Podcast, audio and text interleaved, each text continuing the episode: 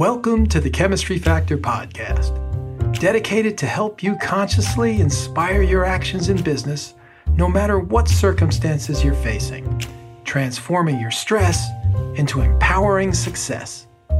I'm Coach Barney, founder of the Chemistry Factor.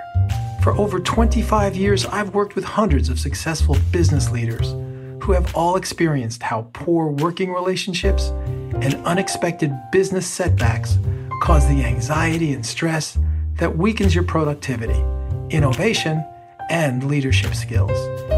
You do not choose to be stressed. It is a reaction, not a decision, that drains your energy, making work hard and less fulfilling. Together, we will discover how to empower your attitude to achieve the greater success and satisfaction you've always wanted in your business, career, and life.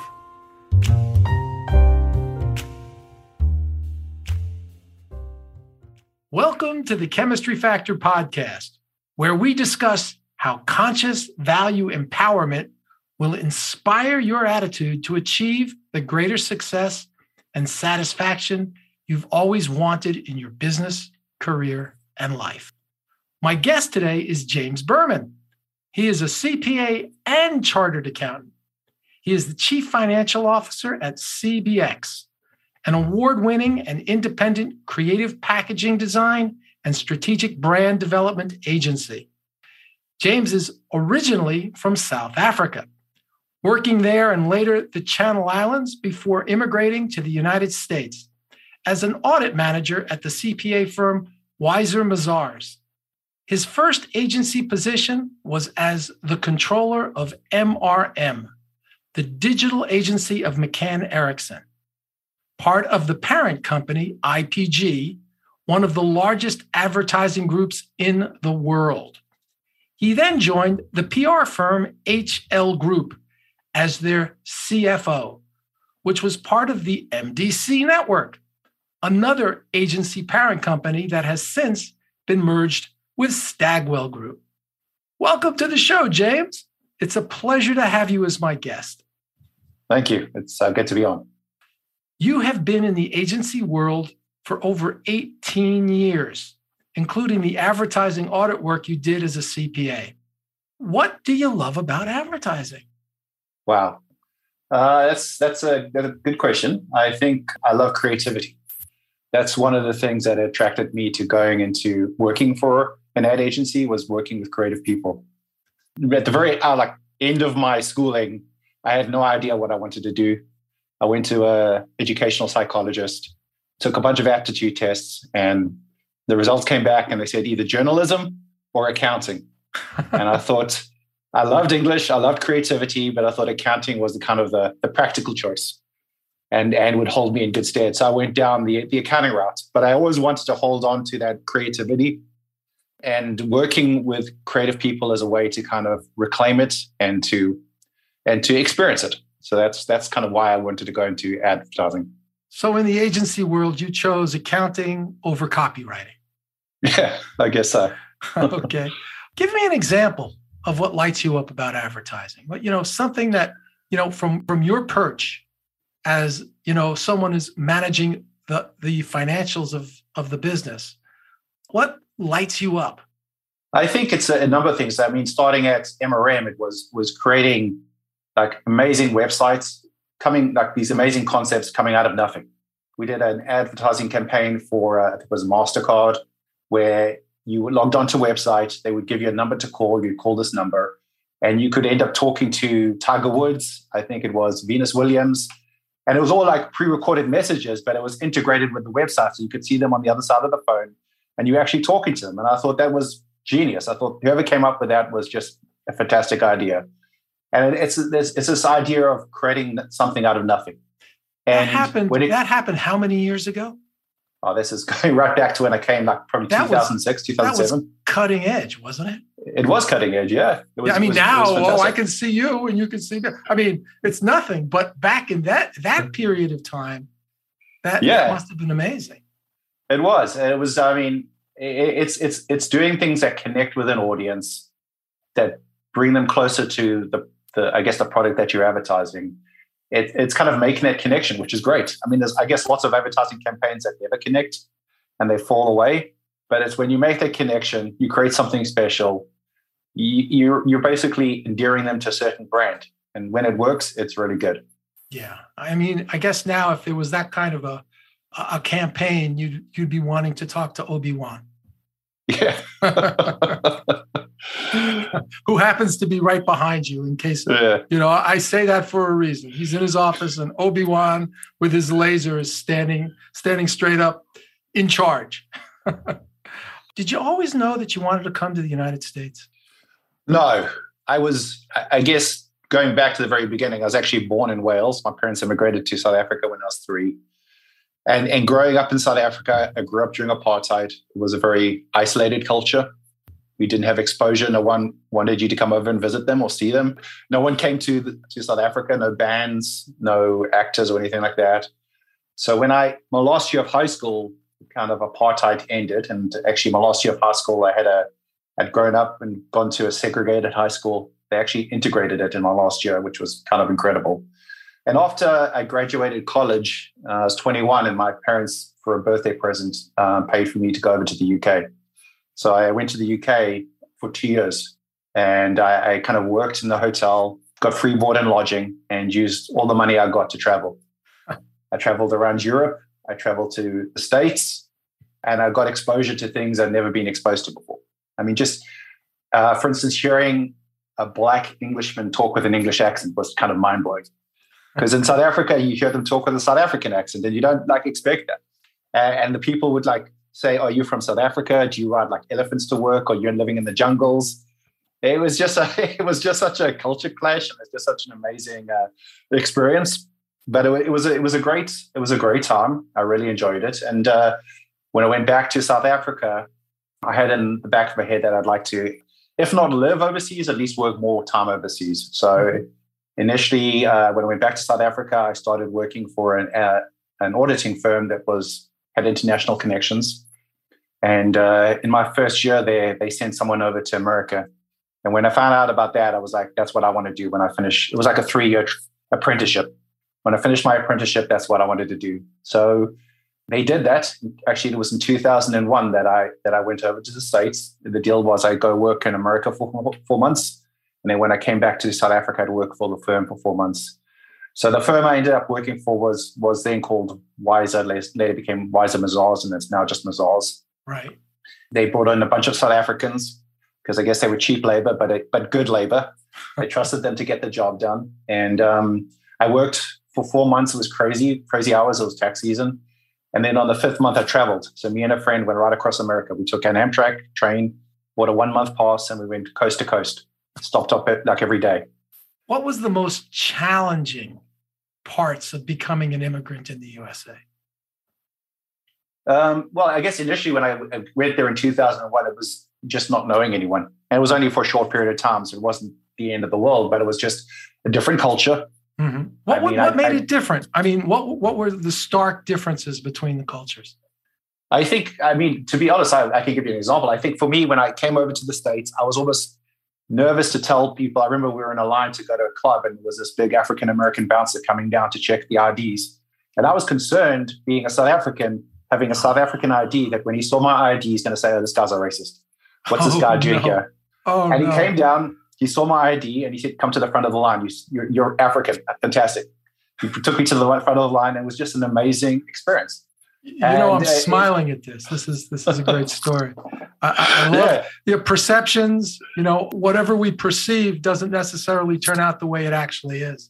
No, it doesn't. And it was also New York was a a very work orientated culture. Growing up, I grew up in Durban. Durban was like an eight to four. When you told people just now it could be and 30 minutes to five hours, it, there was no there was a certain amount of work pressure, but nothing like in New York. So when I came to New York, it was like, you get this done. There's no excuses. You work whatever the hours are required to get it done. There's no such thing as eight to four or nine to five. In fact, I remember in, in tax season, they would send out an email saying, we require you to work a minimum of like 60 hours a week. And that was like the minimum. And yeah. no one worked that. So it was just this, this culture of everything has to be done immediately it was a 24 hour culture, which is different to kind of South Africa, where things close at like six o'clock. The clubs close at like maybe one o'clock, two o'clock. So it was just having that that like 24 hour culture. You got massive skyscrapers. You've got um, also the interesting thing was I was effectively a minority in South Africa because uh, white South Africans make up maybe 15% of the population. Mm-hmm. Coming to New York, I'm suddenly in the majority. So that was kind of strange. I never realized that. Yeah. And then see and seeing all of these different cultures, uh, much more ethnically diverse, and, where I grew up, there's a lot of Indians. We have the biggest Indian population outside of India. Mm-hmm. Obviously, a lot of Black South Africans, and then ex, uh, ex English Pats and Dutch. But outside of that, there's not much diversity in terms of cultures. You come to New York, it's a melting pot for uh, numerous cultures. So, so, that was that was kind of interesting. Diversity is a major topic in the yes. agency world. As an immigrant, how do you see yourself fitting into diversity? Uh, did you see this as a be- benefit or a detriment? I think when I came to, well, when, I guess when I came back to the States, which was in, in 2004, the diversity kind of helped me there because at, at that time there was a, a, joint venture between Weiser, which was an American auditing firm, and Mazars, which was a French auditing firm, and they really didn't like each other. You know, the Americans thought the French were kind of lazy, didn't follow the rules. The French thought the Americans were kind of pedantic and, and bombastic, didn't like working with them. Mm-hmm. And I was South African, so I, I had no allegiance to either side. And so they both loved working with me. So the, the, the, the great thing was I was about half of the audit engagements I was on was Mazars and the other half were Weiser.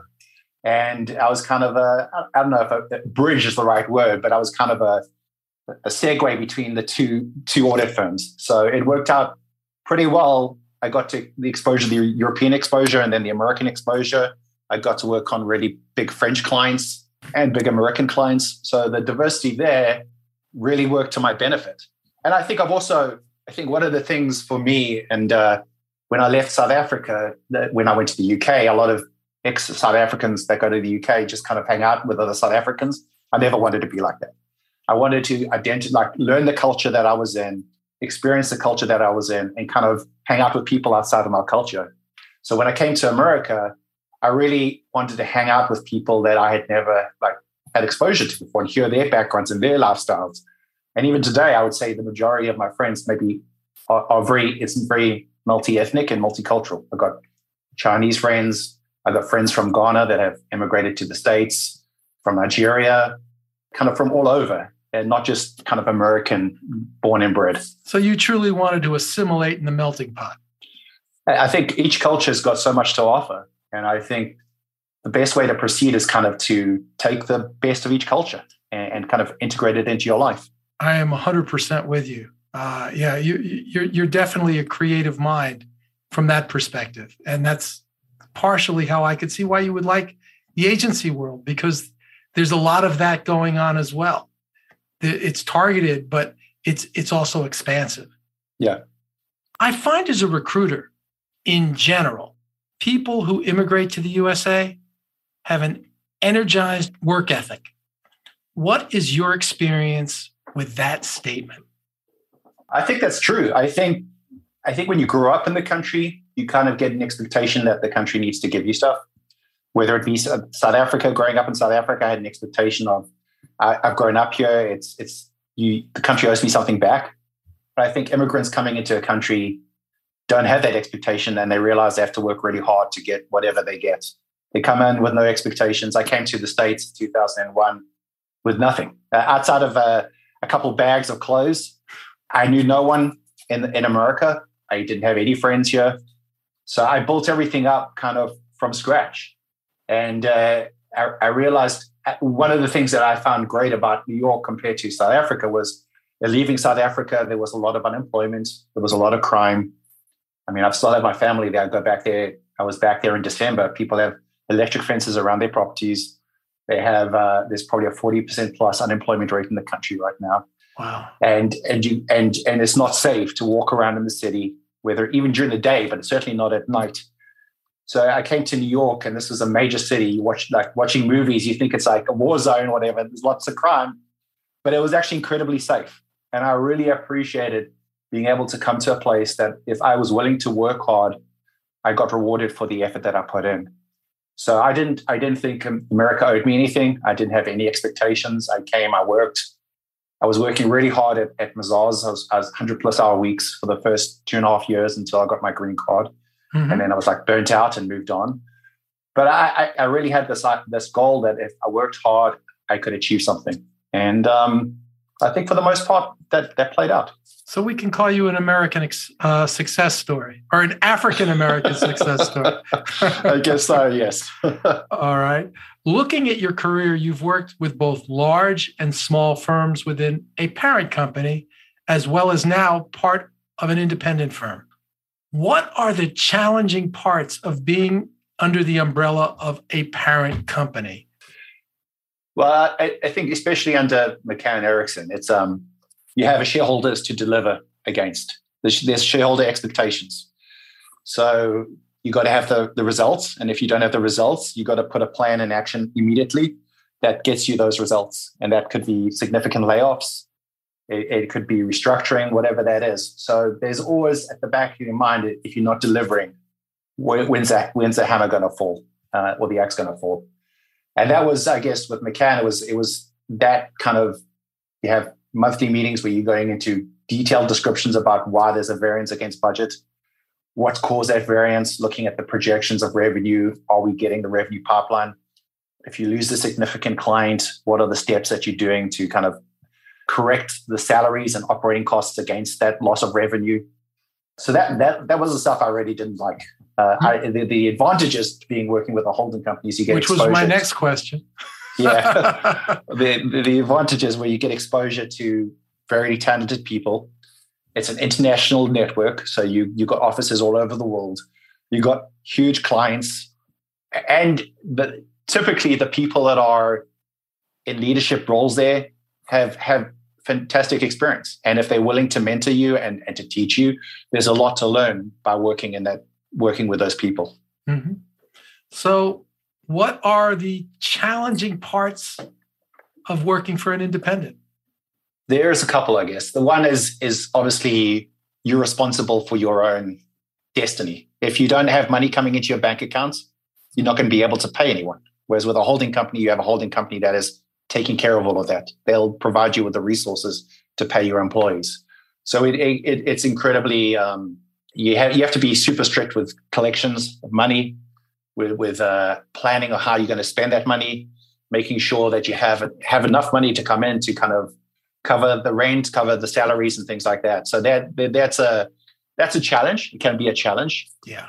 I think also in certain circumstances, you you don't the benefit of, of like not having the shareholders that you report to, it can make you sometimes slow to react to certain things.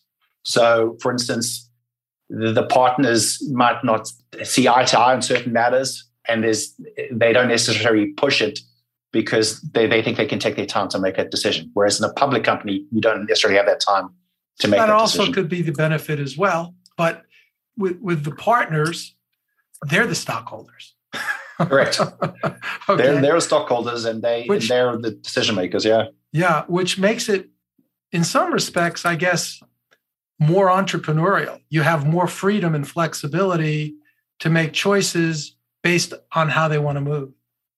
That's true. Yeah, for sure. I mean, the, there is, there's, I mean, for instance, during COVID, uh, CBX, as with many other companies, was impacted by COVID. There was a downturn in some of our revenue, and the partners made an active decision not to let anyone go. They like they they said we'll take a hit to our margins, we we we willing to ride this out. We value our, our staff, and we're not going to have any uh, staff reductions in twenty. When it seems so long ago now, twenty twenty one, right? Or twenty twenty was the when that happened. oh man, yeah. We so get they, a little lost, don't we? they, they they were they were willing to to take that, whereas in a public company, they that I don't happen. think it would happen. Never happen. No, it no. would it would not. I mean, with rare exception, if there's a company that was recently bought by them and had power of their decisions up until a certain period of time. Maybe they'd have a little more flexibility, but eventually, when the ownership goes to the parent company, yeah, the decisions come from the top and it's pretty formulated, isn't it? Yeah, it is. I mean, that, that, was kind of the interesting thing working at HL Group, being part of MDC, was it was kind of a hybrid between an independent shop and a public company because MDC was very hands off. At least when I was there, they yes. they trusted they trusted the, the the two founding partners who were integrally involved. They trusted them to to basically get the results, and they they didn't interfere. And for the most part, we were getting the results, so there was no need for them to interfere. But if you asked, especially when I joined if you asked any of the staff, did they know they were part of a holding company, they would have said no. They would have thought that that the two founding partners were the owners of the of the firm, that there was no outside third party that held an ownership percentage in it, which was kind of interesting. Yeah, that would never yeah. happen at McCann no. None of the big agencies would do that. Some of the smaller agencies, agency groups, I remember going way back. Omnicom used to be that way. They gave the person, they gave the people the power of their, you know, their corporate culture. Mm-hmm. But that changed. yes. As time went by, that changed. And that's an interesting insight. Uh, that very interesting insight. Over your time in the agency world, you've worked with every department. You know their stress points and how to deal with them, especially now during the pandemic. For the benefit of future CFOs and senior management in the chaotic world of advertising, what are the unique stress points and success points for the following departments? okay. We'll, okay. Start, we'll start with one of my favorites creatives. uh, I guess the stress point, at least from a financial perspective, is they have very little interest in doing timesheets. They have that's it's a continuous challenge, and in fact, last week I had one-on-one meetings with some of the more problematic users in my company who who donate to time, uh, and it's it's they they want to do great work. They don't want to be dealt with dealing with any of the admin side of the business. That that doesn't concern them. So getting time in, they don't want to have to deal with that. Sometimes holding them to a budgeted number of hours, they don't really want to deal with that either. They they want to have enough time to deliver the the product that they're happy with. Mm-hmm. They don't really take into consideration, well, the client is paying for X, you're delivering Y. The two don't correlate. And when you go over what the client is paying for, you basically start costing the company money. Right. so it's it's it's been interesting having those conversations with with creatives. And I think the way that I've that I've been able to do it is to explain to them that it, I think especially in, in, smaller shops, we don't want people working 60, 80 hours a week we want them to work a 40 hour week. We'd like all of those 40 hours to be billable, but we want them to work a 40 hour week. And when they start working over those 40 hours and their department head comes to me and says, I need freelancers, and I'm looking at the revenue that they're generating, I'm saying, well, your revenue doesn't justify bringing on freelancers because you because they're basically overburning on all of their jobs and putting in more hours than we've allotted for them. Then they, there's going to be a hurt because we can't afford to bring on freelancers it means that they have to then put in more time if they're going to continue to overburn on their projects. So when I kind of explain it to them like that and say, yeah. You have a budget number of hours, you keep to that budgeted number of hours, you're never going to have to work extra. Or there, there might be circumstances where the client's not happy, or there's a, a bunch of deliverables due on a certain date that you have to put more hours in. But typically, you're going to work, you're going to have a good work life balance because you're going to be billing according to what we've budgeted. And we're not going to be and when we get busy, it means we can bring on additional resources to help you. So you're dealing from common sense. I mean, yes, it, it, yeah, which not is common not sense always, for you and I. Yeah, well, for financial people, it's yeah, it's it's you know you you, you got to pay the bills, and yes. you know we have to pay the you know, payroll and everything else. It's not always appreciated, but there's got to be a way, a tone, a methodology that you know who you're being with them that makes makes them look at you and say, "Oh, he's coming with bad news, but he's a good guy." I think there has to be. I think empathy is a big is a big ah, part of it. Good value. Uh, when you can empathize with what they're going through, yes, even if you don't necessarily understand it, but you can empathize with it, it goes a long way. Awesome. Yeah. So, what about client services? Client services is usually an easier group to deal with because they kind of have a financial sense they understand, they, they're monitoring the budgets, they understand about overburn, they understand uh, about utilization. The, the difficulty with, with client services is I think it's really hard to find a really good client service person. Uh, when I what I look for in a good client service person is someone that's reaching out to clients, taking clients to lunch, taking them out. I remember when I was in public accounting, I would I would we do these big audits, and I would be bringing them coffee, Starbucks coffee in the mornings. We would I would invite them to join us for lunch and things like that, just so they felt a part of the team. We CBX is a great agency, but there's a bunch of great agencies out of there outside and what the what the client is more interested in is a great relationship. They want good work, but they also want a good relationship with that client. Finding what you have in common with them, understanding them better, knowing the values that connect to you, to them. That's this is chemistry factor talk now. When you understand that, you know, they're dedicated, that mm-hmm. dedication to excellence, you exhibit that. You you show them that you're dedicated as well. And you talk about it in the conversation, say at lunch, say over a cup of coffee, you get to appreciate each other and what you have in common with each other. Now, I'm using one example, but there are so many values that you know we, are not going to stop and talk about them. I would just add, I think we had a, a client service. I think he was a client service director, who for me was the epitome of what a good client service person should be doing because he really thought he really wanted to help his clients, and by helping his clients, he grew CBX's revenue. So the client knew that he was they were that he was actively interested in their business, that he wanted their business to succeed. And because they knew that he was he had a vested interest in their business, they wanted to work with him. They wanted to give him the work because he they knew that he cared about their business as much as they cared for their business. That's that's a good point. How would you compare client services to strategic? Strategy is um, I mean, I think strategy is also suffers a bit from creative in that they're already that concerned about the hours that they're putting against jobs. They want to they want to come up with great strategic concepts for their clients and and put it into practice. Mm-hmm. So we, we we have sometimes issues with with strategy and with kind of overburning on on the areas that they're working for. But I, I do think that they have a much more practical mindset. So it's easier to explain these things to them. They're not they understand kind of the budget. They understand when you when you go through what they have in terms of a lot of hours, they, they get it. So it's not a creative where they where they want to put as many hours as possible to generate the best work. Strategy is is more practical, I would say, to deal mm-hmm. with than with with with creative. Yeah. What about dealing with C level and partners? oh, big smile now. Be careful what you say. I think I have worked for like CEOs that are incredibly uh, demanding. They want answers right away. But I, I think when you work out what they want and you're giving them what they want, they're fantastic. They love you. Yes. It's when you when you're dealing with people and you're not understanding what they're needing and you're not fulfilling their, what they're looking for that the problems arise. So I think with most uh, C level and, and partner level people, over time you get to know what they want and how, how to interact with them how to handle them.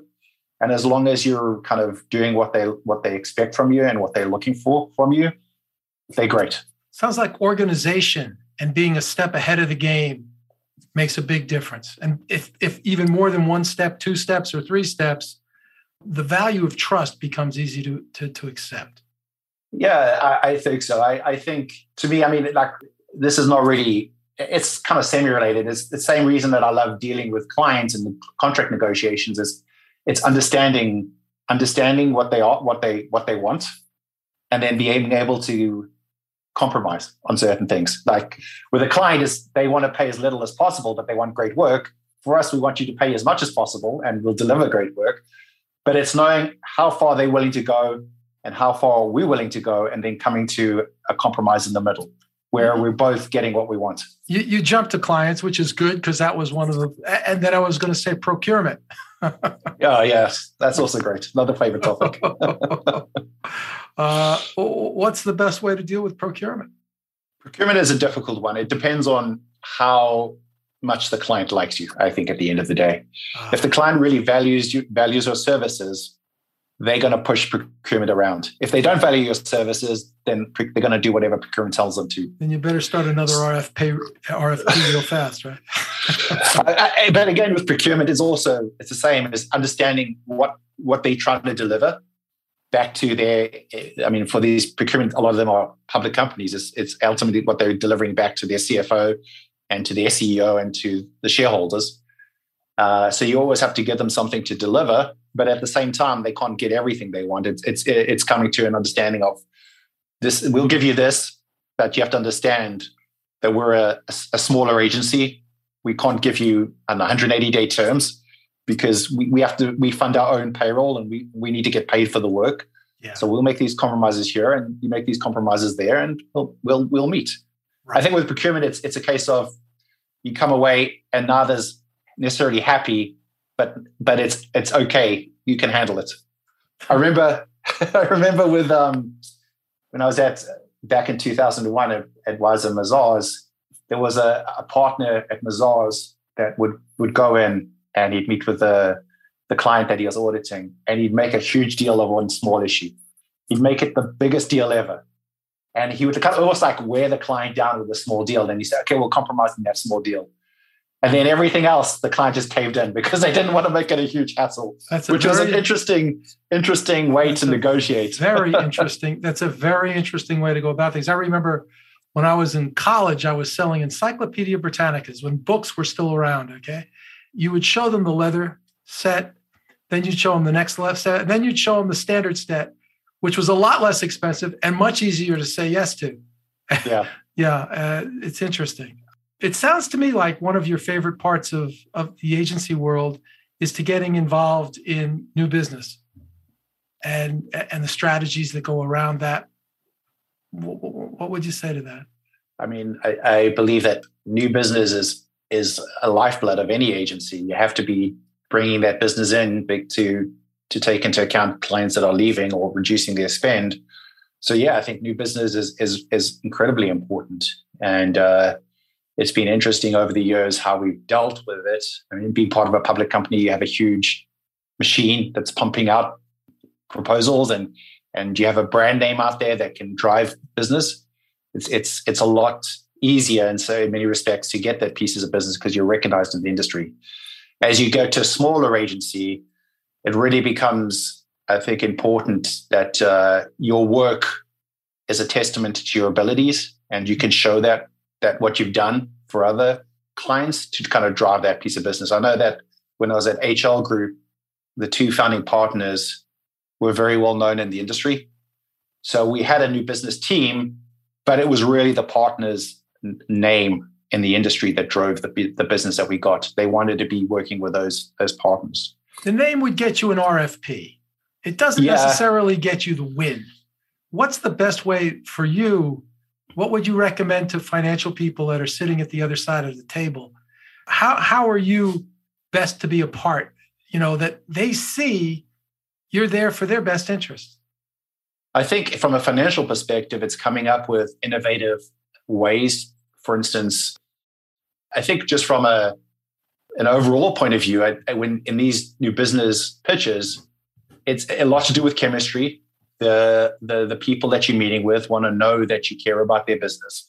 They want to know that they can trust you to, to do something that's going to help their business. And it's, it's going in there with a team that understands what their needs, and, needs are and puts, a, puts together a pitch that, that answers what they're looking for. And then it comes down to pricing and things like that. But I think if you can show that you're really addressing what they're looking for, we're not that far out of whack with any of the other agencies. We, all the agencies, the fees are pretty standardized. You seem to be having a lot of fun in your career. What wisdom would you give our listeners on how to best enjoy agency life? That's a tough one. Uh, I think for me, it's work at an agency that you enjoy the work that they're doing. You enjoy that the people that are working there.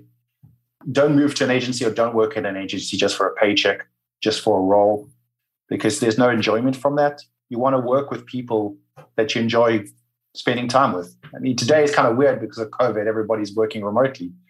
But in pre COVID times, you spend 40 plus hours a week with these people And if you're going into work every day and you're dealing with people that you dislike, it's a terrible way to work. Well, relationship chemistry is what we're all about. I mean, the chemistry factor yeah. is all about finding what you have in common. And sometimes we get stuck in what disconnects us.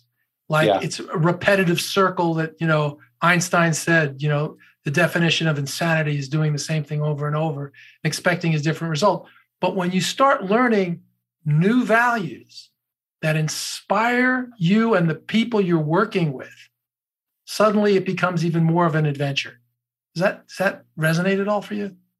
Yeah, I think that's true. I think also at at CBX we want people that want to be there, that that enjoy what they do, that that want to make CBX something more than it is currently. Ah, so Confucius, love what you do and you'll never work a day in your life. I mean, the partners, if you ask the partners, they want someone that's working there to take over their job. That's really what they want. They want that, they want that level of person who wants who's going to do what the partners did and start their own agency. That that they want these people that are care about their clients, care about the work, and and want to put the best product forward. I think you're going to find that more often in an independent than you will in a in a parent company organization, because yeah, yeah uh, totally. Uh, the top sometimes won't tell anybody that they're hiring somebody to replace yeah. the C. You know, it's just like a surprise.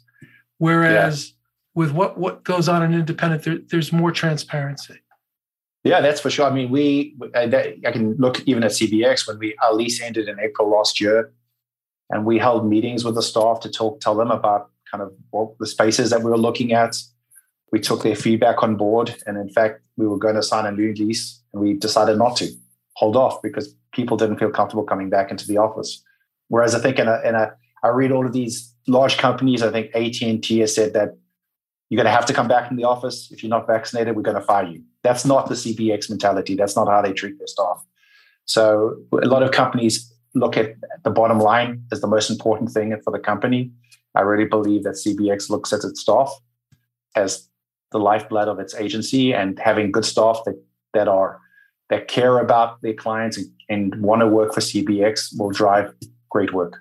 So in other words, what you're saying is if having relationships with clients is all about looking out for their best interests, the best way to do that is to look out for your own employees' best interest as well. Yeah, I think there's it has to be a it has to be a, that, that's true, but at the end of the day, it also has to be a happy medium. We're not a not for profit, right? No, no, no, no, no. When I say best interest, it doesn't necessarily mean you get everything you want. Yeah. Okay. Okay, but it does mean that you're encouraged to enjoy what you're doing. Yes, and, and given sure. the challenges that, that that inspire you. Yes. And I think I, I, I, that's I mean that's the great thing about working for a smaller shop is that I think even the lowest level employee has access to the partners. They the partners care about their staff, and uh, in a public company, you're just typically a cog in a much bigger machine. So you landed well. I did, yeah. Congratulations. Look, it's been a pleasure, and I could continue. We could go on and on, but you know, there is a, a time factor. Sure. So I want to thank you for joining me today. And boy, I learned some stuff from you. I really appreciate. Uh, good, good talk. Uh, you have a wonderful day, and I will speak to you later. Sounds good. Thank you for listening to today's podcast. If you enjoyed today's episode, please subscribe, rate, review, and recommend the Chemistry Factor to your friends. If you would like to connect with me on social media, reach out to Barney Feinberg on LinkedIn. To connect with me directly, email barney at thechemistryfactor.com. Until next time, empower your business success every day.